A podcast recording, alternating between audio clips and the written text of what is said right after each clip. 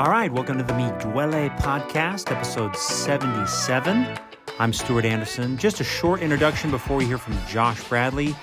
Grateful for Josh, thankful that he would be on and share his story. We talk about it just uh, a little at the end of the podcast, how fun it is to hear everyone's story, meet everybody a little bit better, and dig into their background, what they do. Uh, there's been a lot of fun talk about uh, just meeting guys through the podcast, which is um, what we hoped to accomplish to get to know each other a little better and, and know our stories. So, super grateful for Josh for sharing uh, a little bit about himself, um, what he loves about cycling, obviously, what he does for a job, his family, and uh, how his story kind of unfolds. So, thankful for his time, thankful for Corby who joined me here, and not only thankful for that, but uh, grateful for Corby uh, for stepping up with his business, Cycling Upgrades, to be a huge sponsor of the team this year.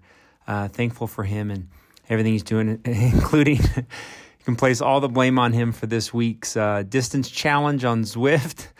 It's bad. It's getting weird, uh, but but also very fun to see uh, what some prizes have done to uh, uh, encourage and motivate guys here on this long winter. So big thanks to Corby.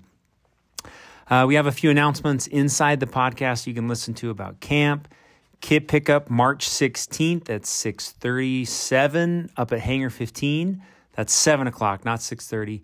And uh, I would encourage you, if you cannot pick up your gear, to please ask a friend to go and get it for you. Um, difficult to ship all of the kits to everyone who cannot make it.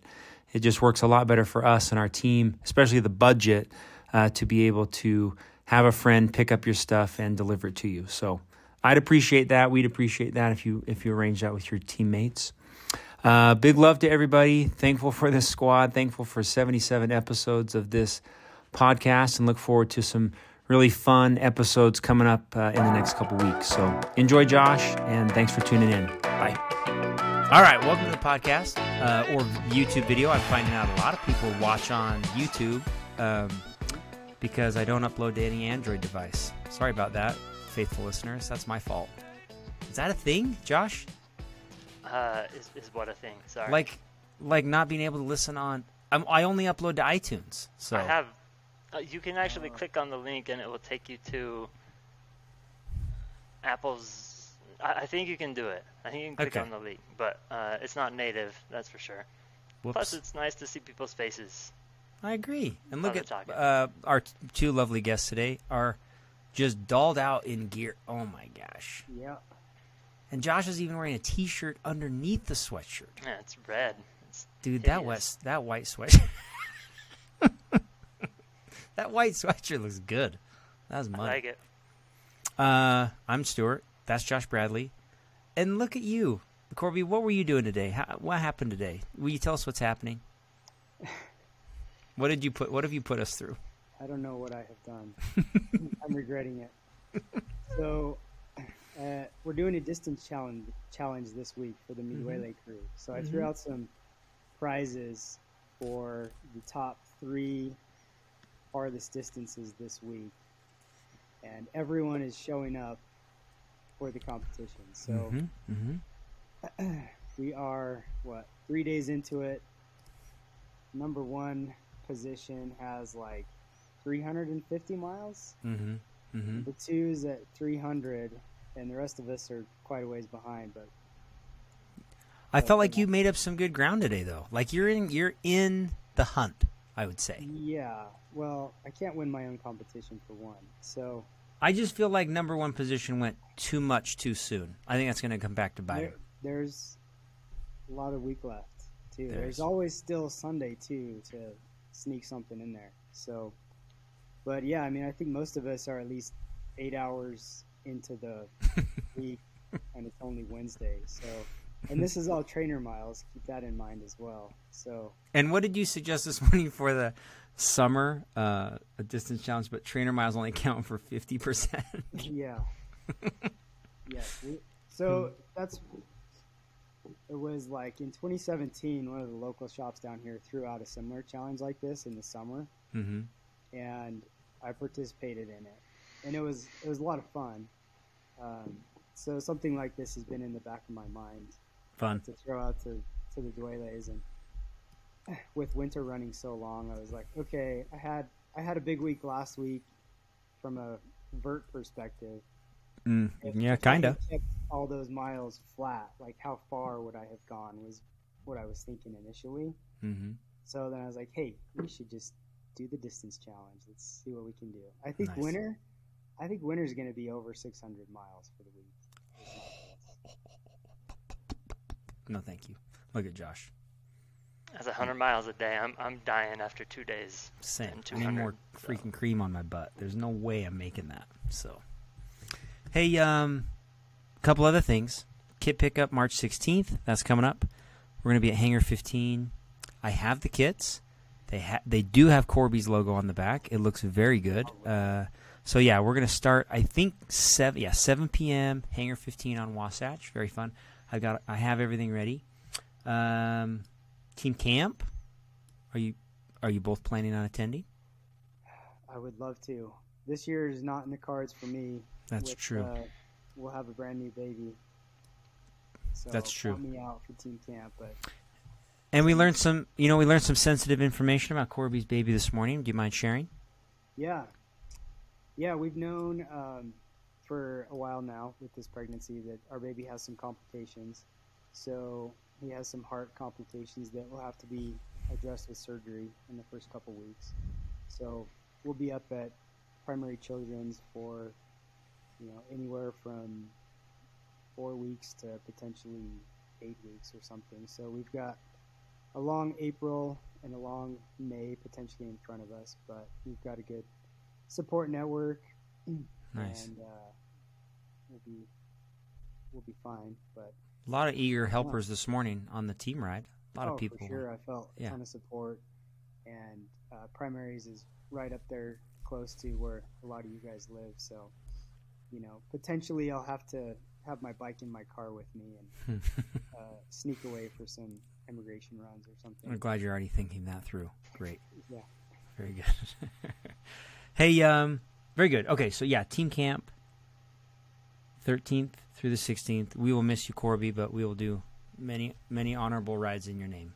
Very Are good. you going, Josh? Yeah, uh, Josh. Uh, yeah, I plan on hopefully. I haven't talked to Eric yet, but hopefully riding down with him, and I think we've already arranged housing. So. Oh, nice. Nice. Very good. So your story, I believe, the two of you, it really started together. You were like a package deal when I met you both. Um, you both arrived. We we met on Zwift, which is kind of like we talked a couple podcasts ago how cool I think Zwift is for these reasons. Like at first, I really fought against it. Like, dude, this can't be half my year. Right. This this is dumb. And then now I'm like, this is half of what we do. Like, it is fun. It is it is a cool thing. And we would have never known each other, the three of us, had we not had it. Um, but you you guys arrived together, and then my first. This is so ridiculous. The first time I ever saw you, Josh, in person, was climbing that ridiculous hill on Veyo Loop at Team Camp, oh. and you and Corby rode by me, and I'm like, "The freak is that? Who are these guys?" Oh, and you just do you remember? Yeah, the wall. Do you remember yeah. that? Yeah, on our on our, I, I swear we were on our way to um, Jim. I was yeah, gonna say we Jim were. Dutton, Yeah. not Jim Dutton. What isn't that where we were going? Yeah. Yeah. Yeah. Okay. What do you guys remember for? How did this start? Do you guys remember? Yeah. Um, it was through Jason Lang. Okay. that That you were both invited. got- yeah, that we first started riding with the team. Okay. He was like, "Hey, you guys should join us on Zwift. We've got this fun group." And at the time, I think Josh and I both were sort of in the like anti-Zwift camp. I remember we had tried some different platforms like Rouvy, Hmm. uh, RGT. and some of those things to you know make it more bearable and we just hadn't found anything that was fun and i want to say it was around november and we joined a couple like a midway ride i think we were both pretty hooked from the beginning We are like Yeah. oh man this is a smash fest that's generally how josh and i like to ride so it just felt like home yeah. Well, if you don't know Josh, this is a podcast uh, all about him. Grateful that you'd be on, Josh. Thank you. Uh, I um, have a short introduction to you, but we have a lot of great. You've put a lot of great notes and time into our document, which is going to be fun to work through. Um, Josh's wife, short uh, short introduction here. Grew up in Utah, graduated from BYU. That's why he's so against wearing all this red. Sorry, Josh, it's hard. Uh, Masters of Electrical Engineering. Huh? How about that? How'd you choose that, Josh? Uh, well, I always like math, and okay.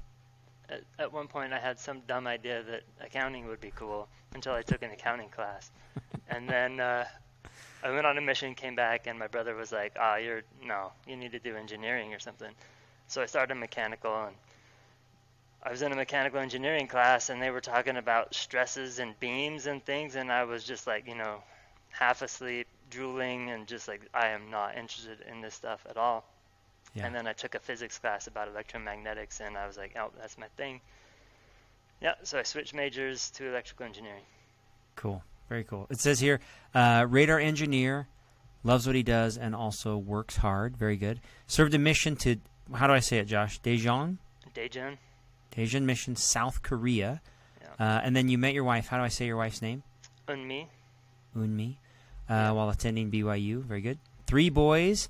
They love biking and sports. Loves to watch or go to Utah BYU. Sorry, BYU football and basketball games with his family. Dude, spicy food and is happy that his wife is a great cook. I love that part that she wrote that, or did you write it? she wrote that. nice, very cool, dude. Well, you've got some really cool here, uh, really fun history. Do you want to just kind of work through it? Tell us about your childhood, family, where you grew up, sports, and whatnot. Yeah. Okay, let's do um, it. For sure. So, um, I'm a Salt Lake City native, uh, West Valley City. We've joked a time or two on Zwift about how I come from the worst possible place in Salt Lake Valley, but you know, whatever. Um, I was almost in Taylorsville, just just this close, you know. Um, but uh, yeah, uh, I just me and my older brother. Um, he's five years older than me. Um, I went to Granite High School. Oh man, rest in peace, Granite. One? Yeah. yeah. I was one of the. I think it was the second to last graduating class um, to go through Granite. Yeah. Uh, that high school's just gone, Corby. It doesn't even exist. Oh. They just yeah, knocked it down. All of this Salt Lake City background stuff. Sorry, Granite History. Farmers. Okay. Yeah.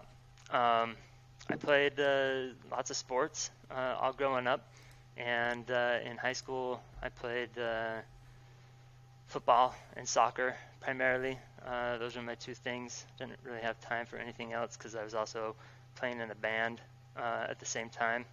Um, I played the drums. Nice. I learned. I started learning that when I was in sixth grade, and it took a few years of lessons. And I played in, you know, junior high bands, high school bands, whatever. And then at some point in high school, I started playing with a with a few dudes, hmm. uh, doing the rock and roll thing. Nice. And uh, yeah, had had some fun with that. Um, By the way, as well as I know Josh, I totally forgot about all this uh, musical stuff that he shared with us. Dude, this is like a huge part of Josh's life. Yeah. Mm-hmm. Yeah. So I don't. I'm, i mean, I'm always I'm always throwing out uh, song recommendations, mm-hmm. and uh, I don't I don't necessarily want to impose my will on anybody, but uh, yeah, I I mean I highly think a lot of the music I listen to, and then think very low of everybody else's for some reason. rap, I hate rap. I despise rap and country. Oh Those oh two God. are like I, they're of the devil in my opinion. But uh, yeah, rock and roll, classic rock. That's where it's at. Um, I'm a big uh, Neil Peart fan, and anything with you know some technical drumming. Um, I actually got into drumming from my dad. He was uh, he played professionally for a while, gigging around, and I inherited his drums, and so Dang. I got a lot of like Santana, classic Santana, Deep Purple, uh, Led Zeppelin, uh, Rush uh, influences there, and uh, that's just morphed into. I don't know why I'm talking about music, but I, I love I, it. I love music and I like to share music. But yeah. some of my favorite bands: Coheed and Cambria, the Bluestones, the Strokes, the Kills, Weezer, um, and another genre that most people would find very off-putting, which is a instrumental uh, progressive rock. So bands like Polyphia, where they'll just sit there and jam out and have no lyrics, and people, most people can't stand that, and I just I You love, love that stuff. But I have to take your music recommendations more serious now. That's why. That's why this paragraph is important. Yes. Yeah, no Yeah. Um, didn't mention it, uh, but yeah, we went through multiple iterations of the band thing, um, and uh, ended up playing with the same like lead singer, uh, guitarist, and bassist for a while. And we ended up playing again after we came back um, from our missions in 2007. And at that point, we we we finally paid some money to get some better recordings of our stuff and put it to a, a music well, we made a music video as well with a, a mission buddy who studied film. So Is that the one That- you shared with us? yeah, yeah, That was awesome. that was that.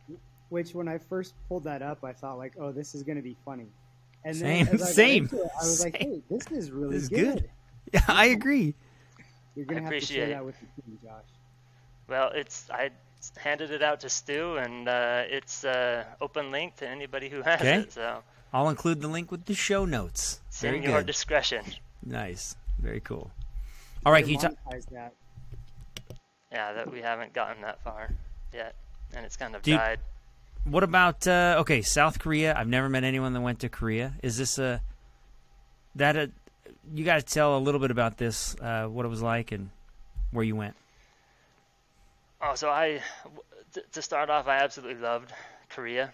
Um, at the time, it was kind of split into four different missions. One is, anyway, I went to the uh, southwest portion, and and Korea is kind of funny. I mean, it has the same kind of dynamics we do here, and where we kind of, oh, you're you're a southern bumpkin or whatever from uh, Alabama or whatever, and have your drawl and whatever. Well, they feel the same way in Korea about their southwest part of the country, which I Hmm. was serving in. So if you ever, and it's funny because I actually, my my wife, um, she is from the southeast side, which is they're, they think a lot of themselves, and they they don't tend to think very much about the uh, the bumpkins over there on Hmm. the other side, and their their slow speech and their drawl and and whatever else. But uh, Crazy. I loved it and uh, served 2005 to 2007 uh, there, and that's where I learned to love Korean food. And I mean, I liked spicy food before, but that really taught me how to just like I fell in love, like Hmm. To the point where nowadays I don't even like something to eat something if it's not spicy. Like, give me a burger, I smother it in pickled jalapenos. You give me fries, I don't go for fry sauce, I go for chipotle fry sauce or some other variation, and I'm picking up hot sauces wherever I go.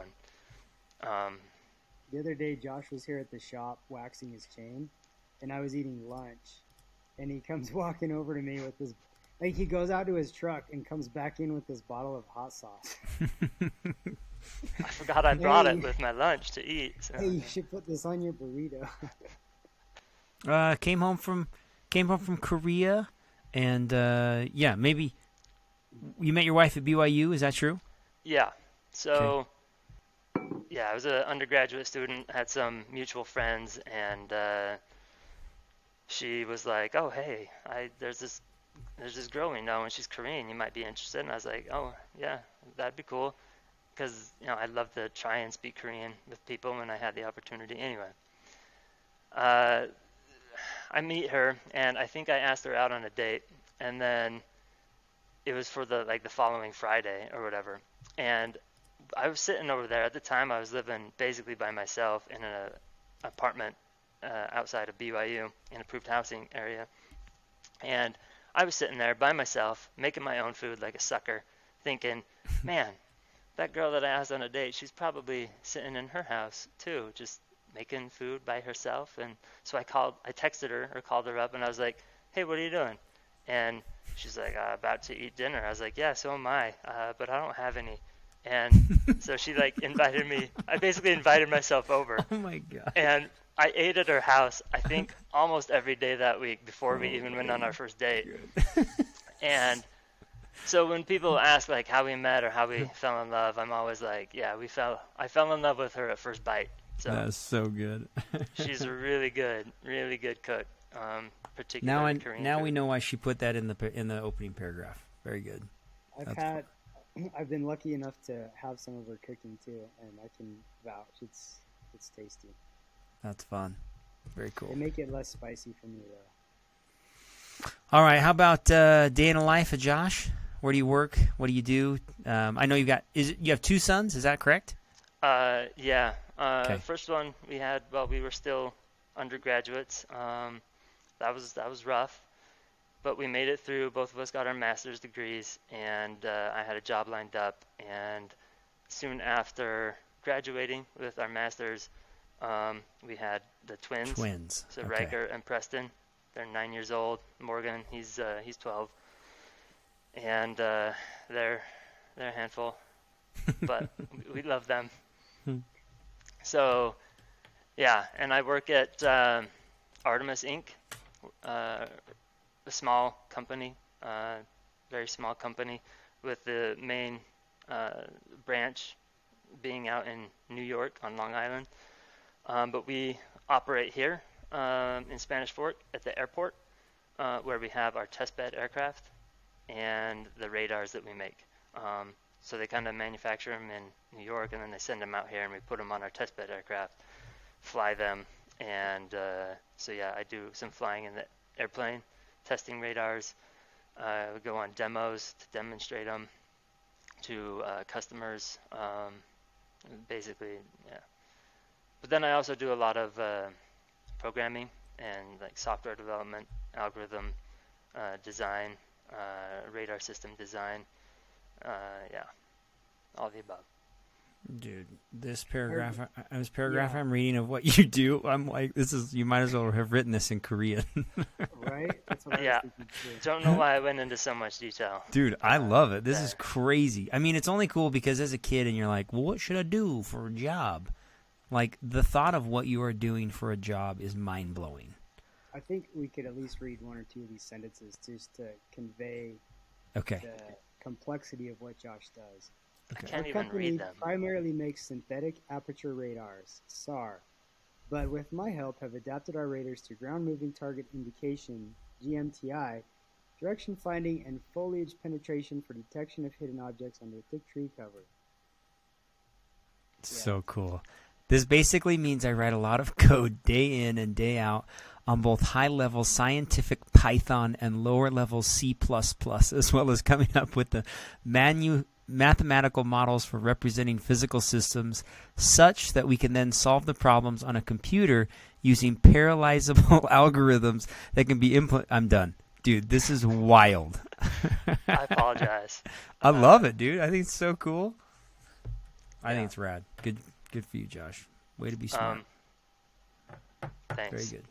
So, All right, I so how- mean, Yeah, go ahead.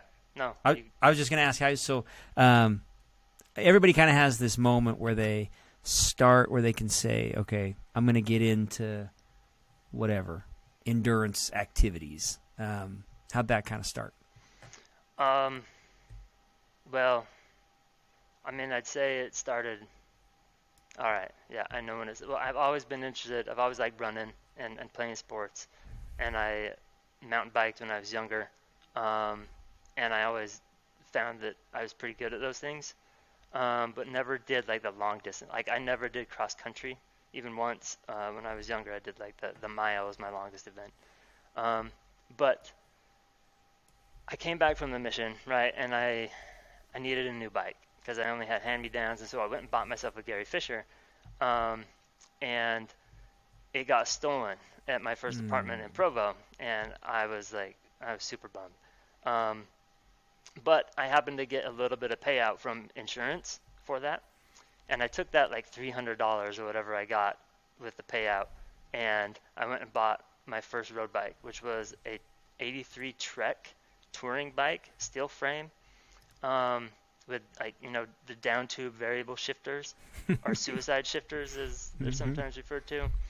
And I started riding that, and I even went out on some. BYU has like a, a chapter or uh, like a cycling club or whatever. It's not an official team or anything, started riding with them, and I noticed that you know I I could keep up with these these guys, and uh, we went. I remember a Squaw Peak or so when I was going up this thing, you know, trying to do the down tube shifters and, and adjust to the, uh, you know, the varying gradients up that thing, and I was keeping up with everybody. And it's always a shock to everybody else when they look at you when you first show up on that like piece of crap bike, and they're like, "Oh, who's who's this guy? He doesn't I even love that. look at his kit. I was wearing like a hand-me-down, uh, like bib shorts as well. Mhm, That mhm. my first shoes that I got, the guy also had these bib shorts. He's like, "Well, here, you're a you're a poor college student. Why don't you take this too?" And they like they went up to like past my mid thigh. That's that's how high they were. They were like short shorts. and people must have just been like, "Who the crap is this is this dude?" But you know, it, it's fun to show up and and Yeah, it is. kick people's butt on a piece of crap bike. But Indeed. eventually, when I when I did, so that got me started. Yeah, and I slowly upgraded bikes ever since, and uh, yeah, it's been good. Corby was actually he's been very instrumental in that. Uh, so my dad got me my first actual road bike, which was a the same bike that uh, basically like Lance uh, was it Lance Armstrong rode, one of those USPS Treks. Hmm. Cor- Corby will remember it Yes. and uh, I rode that for quite a while, and then decided to finally put on my big boy pants and buy a real bike. and Corby, Corby helped me find this uh, Orbea Orca Nice. uh, on KSL, and I went up there and got it. It had Di2, uh, you know, 9000 Dura-Ace 9000, and these deep section Reynolds wheels, and it was awesome. Except for that, it had a slipping um, seat seat post, which was not awesome and drive me crazy. But uh, thankfully, Corby was starting in on. That was when he was starting into like the beginnings of what became cycling upgrades. Like he was just doing it out of his garage, and he was like, "Listen, if you uh, trade me your frame, and I'll give you this other frame, which was a Hmm. Scott. Help me out. Scott foil. Yeah, and so that started it, and I just like swapped all my components over uh, to this Scott and started riding that, and then it went from that to what I'm on now, which is the Pinarello uh, Dogma mm, Nice. F8. Yeah, Very cool. Yes, that first Orbea deal. That was when I was just sort of getting into this buying upgrade or buying bikes and keeping some parts for myself and whatnot. And I, I think I found that deal and was like, Josh, trust me, this is a killer deal. Like you Hmm. can buy this, and even if you don't like the whole bike, like you should just do it and keep some parts or whatever. And I think it took about a week of convincing with with uh, numbers and math and stuff like, hey, this is a good idea. And uh, he pulled the trigger and then did a couple frame swaps after that. But yeah, I Nice. had to I had to prove my system to him first. Um, Josh has listed some really fun, most memorable bike experiences, memorable stories, and obviously Corby and Josh. I mean, you guys are together most days, wouldn't I say? I mean, like ninety percent of your rides are together. Yeah. Okay. Before we move to those stories, I do want to hear. Um, I think it'd be fun to hear from both of you, Josh. What what kind of drew you in, and then you, Corby. What draws you into cycling? Why did you land on it? Um, what what is it about it that you love? Um, well, for one, it's not on two feet. I mean, I I like running, uh, but it's only it's purely as a form of cross training. Um, and you know, if I could play football, you know, I probably would. But it's you know, tackle football is really not an option anymore. Plus, it very quickly deteriorates your body, right? So Yeah. um, and I've always loved biking. I mean, my parents they actually did race bikes when they were younger, and they were the only some of the only people I knew that that did that. Like I just and they from an early age got us into mountain biking, and I've always loved it. And so when I got that road bike, it was just like an instant, yeah, I belong on one of these things. So Cool. How about you, Corby? Yeah, I was actually thinking about this a little bit last night in our in our group messages where uh, we were talking about that article of some of these cyclists who've got on Zwift and then like Zwift enough that they just move indoors as their cycling platform, like total, right? Right. And I was thinking how I'm definitely not that person. Like I can handle it for six months through the winter, but last night I was just thinking about like riding a bike outdoors and how I don't know it, it shouldn't be as fun and amazing as it is, but there's just nothing like the skinny tires on nice pavement outdoors, pushing yourself uphill, flying down descents. Like I just love it. I, I would I would add on to this some of the other things I love about cycling, which is like I mean and I'm an engineer, so I can't help myself, but there's so much about it that can be like engineered, right? Yeah. Like you can you can change out bike components and do uh, small upgrades to your bike, and they can uh, upgrade how fast you can ride on your bike, or just like diving into the data as well. Like I geek out on data like nobody's business. Like Jason Lang does a pretty good job of it, I hear. But uh, Yeah. I, I could say I might. I don't know. I might rival him. Like I'll, I'll stalk people's numbers and and Do I'll look data at my wars. own. And, yeah. Yes. Yeah. I'm going to let you in as a coach on my TrainingPeaks. I want somebody to dive in because I have no idea what I'm looking at. Unfortunately, I don't think I actually know that much about what it's supposed to be like. Right? That that would be someone like like Eric. Nice. Hey, well, let's work through these. These are really fun. Um, although you said it might not be the best to divulge all details, I'll leave that up to you. Do you want to share some of these most memorable bike experiences that you've had? Uh, yeah. Um, I, I have most of them are they're memorable because they're miserable. Um, but we won't start with those. We'll start with a positive, an upbeat one. Um, so I think actually one of my one of my most memorable experiences with Corby and Brendan Gaskins, uh, who rides with us on on on the Zwift in the morning and stuff, right? Um, He, we he were lived up here last year, by the way. So he was riding in real life with us a lot, Brendan. yeah. Nice. so there's this so we were com- we, we were on a Squaw Peak ride which we'll go and do in the mornings um, wake up stupid early at like 4 a.m and get out and go over there from our house or corby's shop in, in mapleton and over there up provo Squaw Peak and then back pretty simple while we were coming back um, so there's a segment that goes all the way along university avenue that comes out of provo canyon um, past BYU Stadium. Yeah. and all the way to Center Street in Provo. It's like five and a half miles long or so. Tons of stoplights. Yeah, there's like I I counted them on Google Earth, and there's like ten or eleven, something like that. And it's almost it, it's impossible to not hit at least one of them. Um, and we were coming out. There's always you know, those strong canyon winds in the morning, and we were flying. And this normally happens, and you know you feel good, and you like to hit it until like that first light. You're almost guaranteed always to hit one of these first lights. And and by hit it, I mean hit it red. Um, so you have to stop. But we were hammering because the first one went green, and we were like, okay, feeling good, and we just kept hammering. And next one's green, and it just kept going. And we get um, the bottom line is we made it all the way to Center Street, this five mile segment with 11 stoplights, and didn't. It was an act of God. We didn't hit a single one. that and we demolished the prior. I think our average speed was 33.7 miles per hour, and we demolished the prior KOM.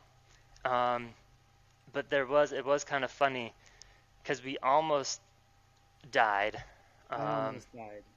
Corby, I get, yeah. W- We were coming. There was this. There's this left turn like light that comes onto our road, and this car that was coming out just, like, I don't know what they were thinking. They just swung across both Yeah. lanes of traffic, and onto the shoulder of the road. And I'm behind Corby at the time because he's pulling, and I'm like, okay, Corby's Corby's dead. Dude, He's I dead. was ready to like bury my nose into this car. I was Oh so my committed to this KOM. we, we at that point Brendan was the only smart one of us, and he uh, he hit his brakes, and that was that was it for him. He was he never caught back on, and uh, we continued just hammering. It was funny though, because he his time, even though it was 30 seconds behind us, he he still came in the top three. So had we So played it fun. more safe, we still would have got the KOM. But yeah, so that was number one. Like that was just Nice. that was a riot. Um, let's see. What what did I have Everesting. here? Is, oh yeah. Um, I yeah. I only bring this up because uh, I think Corby talked about it a bit on his. Um, I was there for that. Uh, me, him, and Jeff Montague uh, were the only ones that finished that day, and uh, Corby was lucky, and he just because he got up earlier. I think he rode through the night. I can't remember. I started at 11 p.m. 11 p.m. Oh, yeah, so Corby. he he got to end while it was still light outside. Yeah. Um, I did not start that early, and I finished faster. But once that dark started to set in, it was just like darkness. Also, just it- like that's when everybody else that was still there just quit. They were like, I can't, I can't do it. And I don't know if it was the melatonin or like what it is, but those lights going out just like were like that was it. Motivation was gone. And it There was, was the hardest guy- thing to get those last laps. There was another guy there that literally was like two laps from finishing. Oh, no way. Yeah. Yeah. He, he just couldn't do it. He was I tried to convince him and he was like I I just I mentally I can't I can't do Couldn't it. do it. I'll try on another day is what he said. Which made no sense. But uh, yeah, and I was so out of it. Like I got, I came back down and Jeff Montague was the only one really still there with me. And he was like, "Are you sure you did enough, dude? Like I think you have one more." And I was like, "Do I? I don't know." and so I went up and did a whole nother one, yeah. And I, uh, yeah, Just to be safe? yes, yeah. Oh my gosh. Did it turn out that you needed it? No, it was totally one extra. Brutal. Nice. That's Um, all right, but I, I think one of my favorite of these stories is, uh, well, I don't know. There's two. So in in Payson, I mean, we've all had those bonk rides, right, where we just like yes. demolish ourselves uh, needlessly. Um, whether it's lack of preparation or just taking on too much too soon or not really realizing how hard something was actually going to be. Well, there's this, that's happened to me on multiple occasions uh, when out towards the south Payson area. And in Payson, there's this Beto's burrito uh, shop, right? The, the Beto's. And I, I like to refer to it as like my, my Beto savior, that restaurant right there. That's because on multiple occasions, I've absolutely just completely died, bonked, hit the wall as hard as you could possibly hit, and all I could manage to do was get to that Beto's, even though it's just like another five miles from my house, and just sit down and like cry in a burrito. so, but one one in particular was when I went up. Uh, it was not too long after breaking my collarbone. Uh, I was just getting back on. It'd only been like a week or two, I feel. And I was like, okay, okay. Like, I need some good long miles in my legs to build back up fitness. So I had this bright idea that I would go by myself uh, and take on the Nebo Loop, but not doing it the normal way up Payson. I would go down to Nephi, I figured would be easier. I don't know why.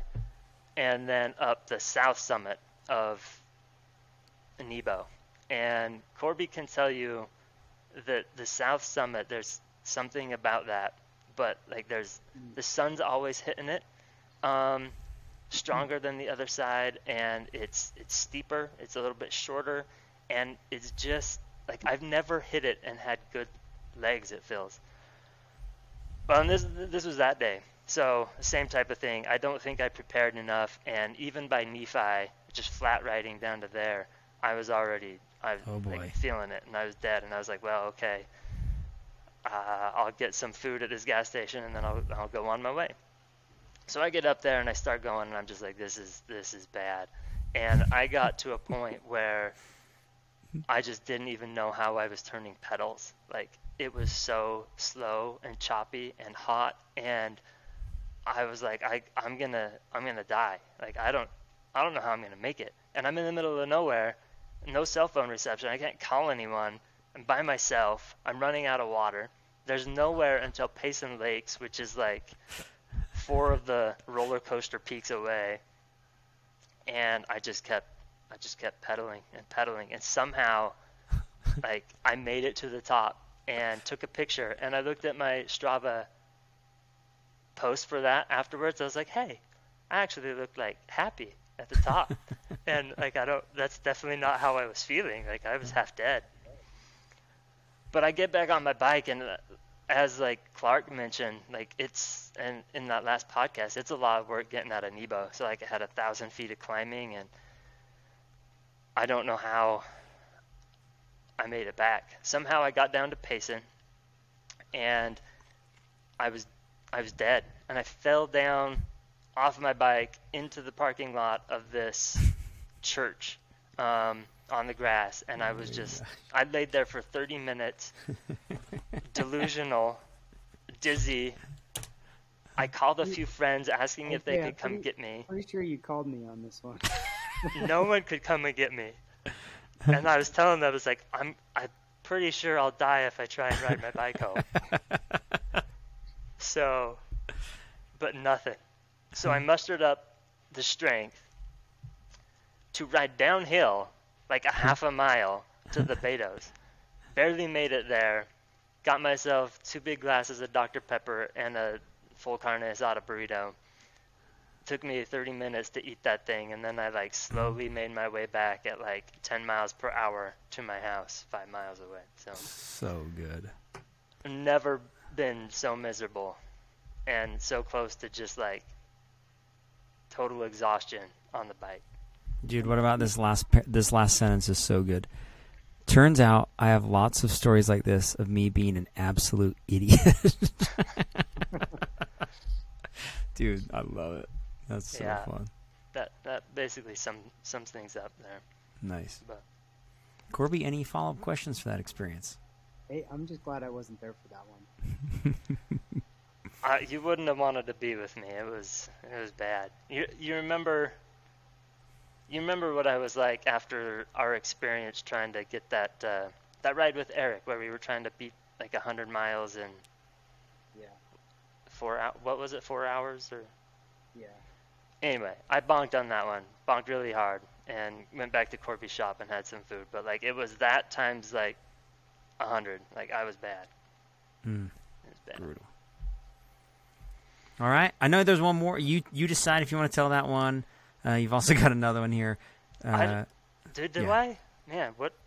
How? let's see. important- Let's see. Um, The broken collarbone is that one? yeah, broken collarbones one. Oh, that was the broken. That was. Oh, yeah. Any funny bike crashes or yeah. So I wasn't there for this one either, by the way. yeah, Richard Bourget was there for that. If you want to hear about my bike crash, um, I learned a valuable lesson that day, which I think is pertinent and valuable for everybody to learn, and Great. hopefully Great. a good way and not the bad way, which is after a broken collarbone. Uh, but I was on a, I think it was a Velo Club ride uh, with some Nebo guys as well as uh, Richard Bourget. And it started in Provo and then came back over and you hit Hobble Creek up and down sort of thing. Uh, but in, in Provo, as we were making our way over to Springville, this you know how sometimes these big groups like we try and be pretty respectful when we go down there for our team rides in uh, St. George, right? Mm-hmm. And not be too unwieldy and all over the place. Well, this one was not that way. There were like four, five people uh, across, you know, taking up like the entire lane, and like cars just like being like, "What in the world is this this thing I've come upon these cyclists?" And I was just, it was getting at me. I was getting irritated. I was like, "Why is everybody being like this?" And so I was like making a point to try and follow the rules, stay no more than two, and be over by the shoulder as far as I could. And that it continued once we hit Hobble Creek, which was my mistake. So Hobble Creek turns into uh, single lane or, or Hmm. single lane each way. That's pretty narrow at points, um, and the shoulder is terrible, basically deteriorating, sloughing off. Um, and I guess I, I, I forgot about that, didn't realize that. Anyway, it was busy, lots of cars coming, and I was determined to be like, I'm going to show everybody. I'm going to prove the point that I'm going to get over as far as I can. So I was basically hugging the line. We were riding two by two, and suddenly the line was gone. The road had sloughed over like so much that it had gone beyond the line, and there just wasn't any road there. And on the other side was like this 50 foot like embankment and a guardrail that was like four feet away. Like that's how much road had sloughed away. Anyway, I saw that and I was like, all right, well, I'm either going down this embankment or I'm going to try and pull my wheel up. But you know how it is. Once your wheel is already on the other side of a little lip, you're, you're done. So I just went down like a sack of potatoes and mm-hmm. smacked my collarbone on the ground and, or however you break your collarbone when in these things. And the guy behind me, you know, crashed up and over the top of me and yeah, it was that was a miserable experience. Awful. And it also was very scary for my wife too cuz like I was in so much pain, I couldn't really think straight and a lady in the group with us like grabbed her phone and called my wife from it. So my wife got this call from the just like this stranger, this unknown person. Is like, uh, I'm here on the side of the road with your husband, and he just broke his collarbone. It's Oh he's needing to go to the hospital, and my wife just like starts immediate like panic attack, right? of course. And uh, thankfully, it was nice to have Richard there. So he's only like a half mile down from the canyon, and he rode back, got his van, came and got me, Oh, and took me to the hospital where I met my wife. And you know, yeah. dude, but- good dude. So the valuable lesson from all this, which I learned, which um, the the rule is in most places, and it is like this in Utah, is if you need to stay, you know, close to the shoulder of the road, as long as there is a shoulder of the road and it's safe to do so. If it's unsafe to do so, you are fully within the law to take over the lane Right. and have that be your lane. And there was no shoulder, and we had all the right to take that full lane for ourselves, for our safety, and that's what we should have done.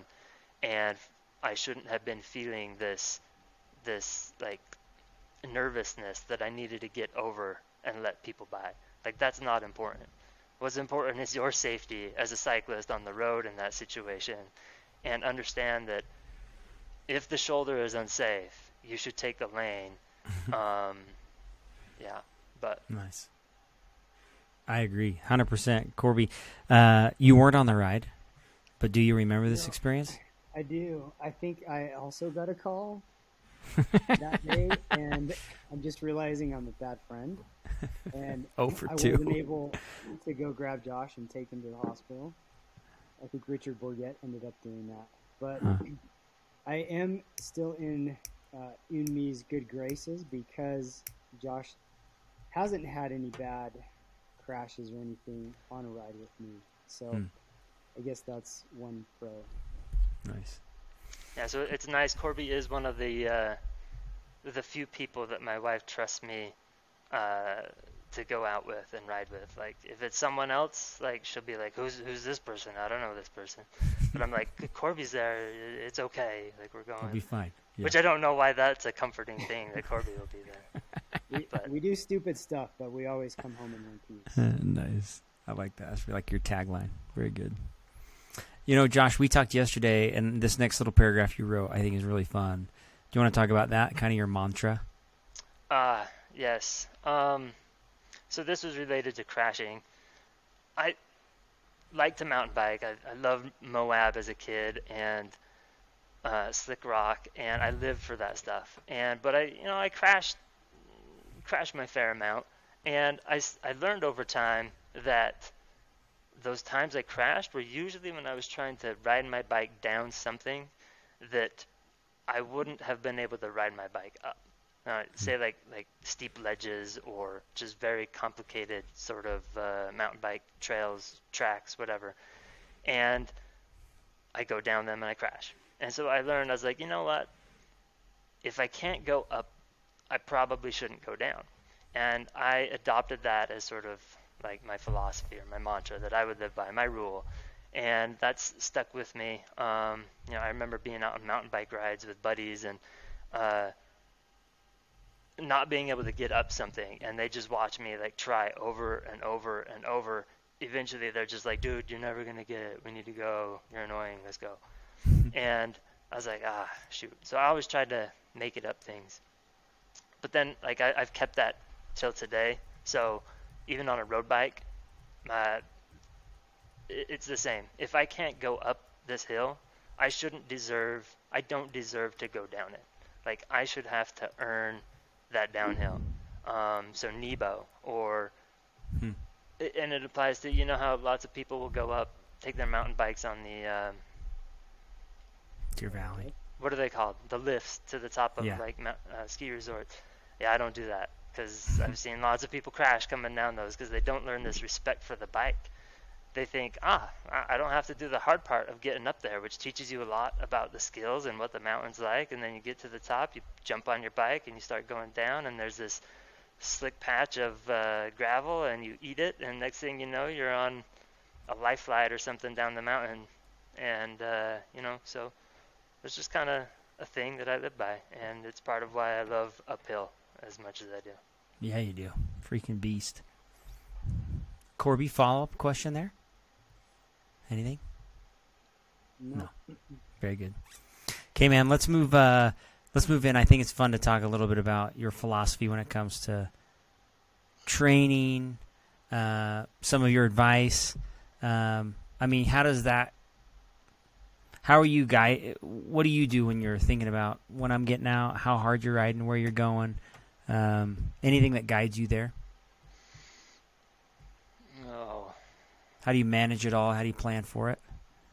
A lot of questions in what you just asked me. Um, How about this? I, I don't see. So you don't race a lot, yeah, and No. you said that. So uh, what is it all about? Like, what are you training for? Why do you Why do you work so hard? All right, so yeah, basically, I'm motivated a lot by this idea that I'm not getting any younger.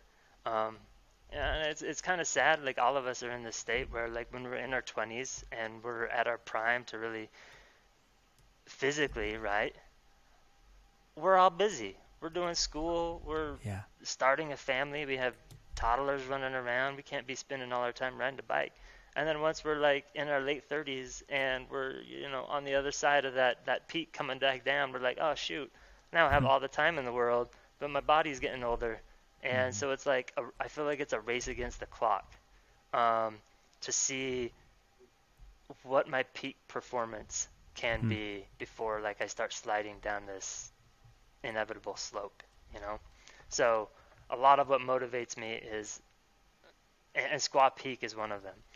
Um, I don't know if you've ever come down that No. way in ridden Squaw Peak. Um, it's a it's a good like kind of time trial hill. It's around 25 to 30 minutes, depending on on fitness, I'd say, and it's just kind of like a, a good benchmark. Like how can you do? It's you know 20 minutes, kind of like an FTP effort, and it's always it's like a yearly thing for me. Can I beat my previous year's PR? And some years I've really tried hard at it. Sometimes some years I've done like TrainerRoad and and intervals and whatever else to get me there or a diet or whatever it is. But yeah, PRs on I'm a Strava junkie Hmm. and that's my motivation and trying to get whatever KOM I can Nice. anywhere I can.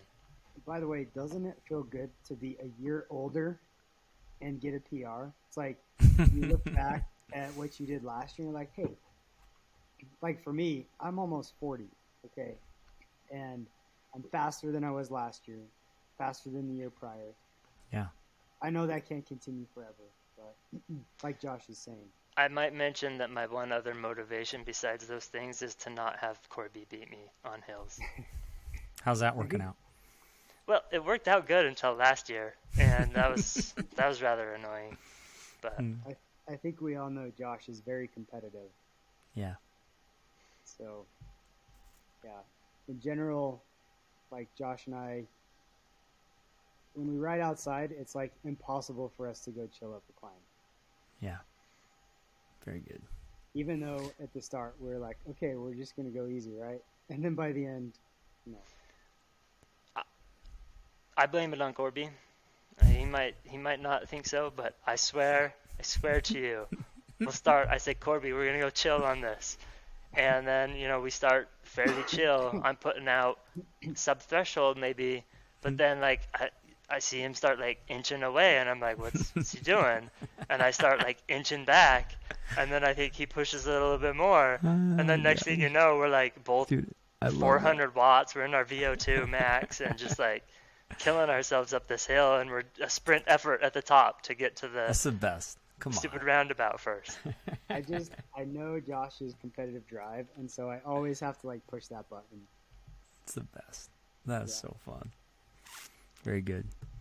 Hey, um, I don't know how much time you guys have left, but there's one thing I want to make sure we talk about, which is you said this to me yesterday, um, Josh, which I really love. What your mom said to you. Do you want to talk about that? Kind of like your philosophy on that she said. I think it's. good. Do we want to attribute your mom to this quote? Sure. Okay, good. So Let's do it. Yeah, you edit these afterwards, don't you? Okay, yeah, I'll edit it out. Uh, I'll give it a little bleep if we need it. anyway, so it was kind of a life lesson and another yeah mantra I picked up for myself, and it. I remember when I was young, um, I like to complain about things. Uh, Corby might know that. Um, you might know that. I think anybody who's, who's met me is pretty keen that keenly aware that I like to complain. So I was sitting there whining about something to my mom about how I couldn't do this and this and this and that, and she was like, she listened, and then at the end she was like, you know what, Josh, life's a bitch, and then you die, and I was like, okay, Yeah. sounds uh sounds good, and uh, I've kind of taken that to heart as I got older, um, as just kind of like this. Life's too life's too short, you know.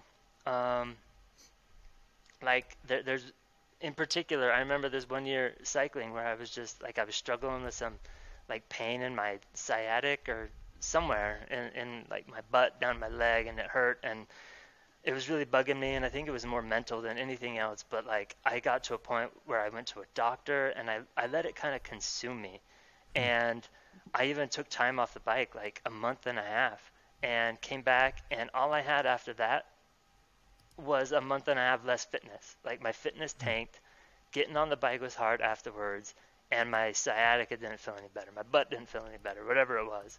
Hmm. And I was like well that was that was a ginormous waste of, of time and and everything and i just decided you know life, life's too short. Life sucks and then you're dead. So instead of just like not doing anything and then dying i need to just get out and get stuff done and do cool things and make make life worth living so that when i do die i'm like yeah that i did i did stuff. I accomplished things. And uh yeah, that's one of the things I love ab- about cycling, and that draws me to Mi Duele as well is just this idea that you know the I the I suffer, like life isn't easy. Cycling your bike, riding your bike up a hill, is not easy, um, but it, it's it's worth it. And the other alternative is to just you know sit around doing nothing till you're dead. Yeah. Hey, um, Corby, any um, any questions for Josh before we wrap up? I, I was going to ask him. We didn't get into the knitting. He had mentioned earlier in his write up that one of his big hobbies that nobody probably knows is also that uh, he likes to knit. So I was just going to ask him when the time comes that he has to put the bike away for whatever reason, because he's old or whatever, is it going to be music or knitting first? Well, I don't know. I feel like I feel like knitting is the answer to be honest, which is is kind of lame. But uh, yeah, drumming brings me happiness, and that's about it. Uh, but when I knit things, I can bring my wife and other people happiness. I've uh, I knit her things every every winter. Uh, basically, once winter break comes, it's like, all right, time to bust out the needles and yarn.